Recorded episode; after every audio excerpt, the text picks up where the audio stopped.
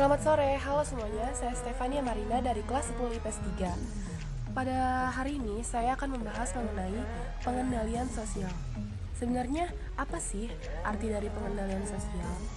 Pengendalian sosial adalah mekanisme untuk mencegah penyimpangan dan mengarahkan anggota masyarakat untuk bertindak menurut norma dan nilai yang berlaku. Melalui pengendalian sosial, individu dianjurkan atau dipaksa untuk berperilaku sesuai kebiasaan ataupun nilai dan norma dalam masyarakat.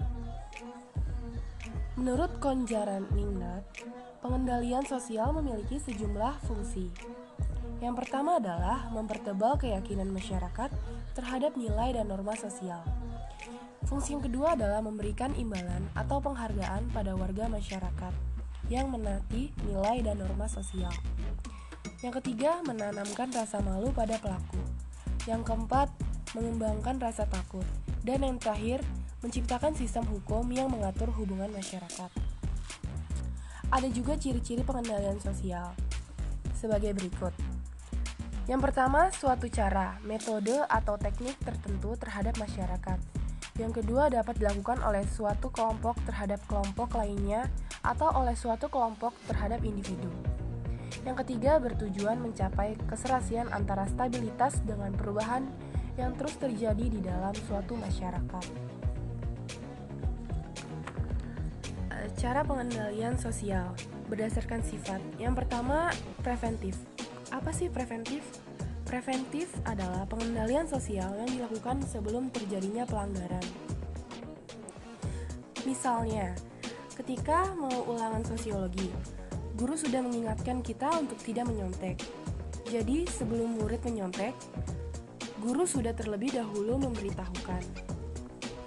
Yang kedua, represif. Represif adalah pengendalian sosial yang ditunjukkan oleh maaf, yang ditujukan untuk memulih, memulihkan keadaan seperti sebelum terjadi pelanggaran. Sifat represif ini biasanya memaksa karena jika sudah terjadi terhadap pelanggaran, karena jika sudah terjadi pelanggaran, harus dipaksa supaya kembali kepada keadaan normal. Contohnya, Revan ditegur oleh guru karena tidak menggunakan baju yang rapi. Jika besok ia masih menggunakan seragam yang berantakan, maka ia akan mendapat hukuman. Pengendalian sosial selanjutnya adalah dengan cara uh, melalui institusi, dan non institusi. Yang pertama institusi. Institusi adalah pengendalian sosial melalui lembaga-lembaga sosial yang ada dalam masyarakat. Misalnya seperti lembaga pengadilan. Karena mau tidak mau keputusan pengadilan harus dipatuhi oleh seluruh warga masyarakat. Yang kedua, non-institusi. Non-institusi adalah cara pengendalian di luar institusi yang ada seperti oleh individu atau kelompok massa yang tidak saling mengenal. Uh, selanjutnya adalah cara pengendalian lisan, simbolik, dan kekerasan. Cara pengendalian lisan dan simbolik disebut juga cara pengendalian sosial persuasif. Persuasif yang dimaksud adalah menekankan pada usaha untuk mengajak atau membimbing. Contoh dari uh, pengendalian lisan adalah penyuluhan-penyuluhan atau sosialisasi-sosialisasi ke SMA-SMA agar tidak uh, mengonsumsi narkoba. Uh, contohnya pada simbolik adalah bisa menggunakan banner atau juga poster yang bertuliskan anti kekerasan. Selanjutnya adalah cara pengendalian sosial melalui kekerasan. Cara pengendalian sosial melalui kekerasan sering disebut juga cara pengendalian koersif. Uh, koersif yang dimaksud di sini adalah menekankan pada tindakan atau ancaman yang menggunakan kekerasan fisik. Misalnya, pembubaran tawuran menggunakan gas air mata oleh kepolisian. Selanjutnya, cara pengendalian sosial melalui formal dan informal. Cara pengendalian formal menurut Paul B. Horton dan Chester Hunt adalah cara pengendalian sosial oleh lembaga-lembaga resmi yang memiliki peraturan-peraturan resmi, seperti perusahaan, perkumpulan serikat kerja, atau lembaga peradilan. E, misalnya adalah e, menerapkan hukuman pidana bagi pelaku begal motor sesuai undang-undang yang berlaku.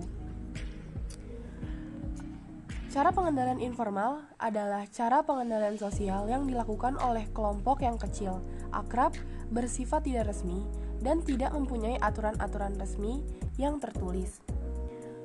Contohnya adalah mengucilkan masyarakat yang melanggar norma asusila. Selanjutnya, cara pengendalian sosial melalui imbalan dan hukuman. Cara pengendalian sosial melalui imbalan cenderung bersifat preventif seseorang diberi imbalan atas tindakannya berperilaku sesuai dengan nilai dan norma sosial yang berlaku. Selanjutnya, cara pengendalian sosial melalui hukuman cenderung represif.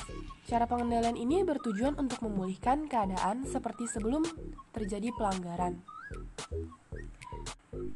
Nah, selanjutnya adalah pengendalian sosial melalui sosialisasi. Menurut Eric Fromm, Apabila suatu masyarakat ingin berfungsi efektif, maka para anggota harus berperilaku sesuai dengan nilai dan norma sosial yang mengatur pola hidup masyarakat tersebut. Agar anggota masyarakat berperilaku sesuai dengan nilai dan norma atau conform uh, yang diperlukan proses penanaman nilai dan norma yang disebut sosialisasi. Yang terakhir adalah pengendalian sosial melalui tekanan sosial. Ricard Lapierre melihat pengendalian sosial sebagai proses yang lahir dari kebutuhan individu agar diterima oleh kelompok. Uh, contohnya adalah, oh ya, kalian pernah nggak sih digosipin atau digunjing oleh orang sekitar karena berbuat yang tidak baik? Nah, apa yang dilakukan oleh orang sekitar ini dengan menggosip, kemudian membicarakan kita di belakang, di belakang kita, supaya apa? pengendalian ini merasa tertekan. Uh, nah, itu adalah beberapa pengendalian sosial yang dapat dilakukan dalam kehidupan masyarakat kita. Uh, jika pengendalian sosial tidak berfungsi, akan mengakibatkan hal-hal berikut. Yang pertama, keseimbangan sosial pasti akan terganggu. Yang kedua adalah nilai dan norma pudar. Ketiga, tindak kejahatan dan kekerasan marak. Yang keempat, terjadi krisis sosial dan disentrigasi sosial. Nah, itu tadi adalah pembahasan kita mengenai pengendalian sosial. Saya harap kita dapat saling mengerti dan memahami mengenai materi ini. Sekian dari saya, mohon maaf apabila ada kesalahan baik kalimat maupun kata atas perhatian yang saya ucapkan. Terima kasih.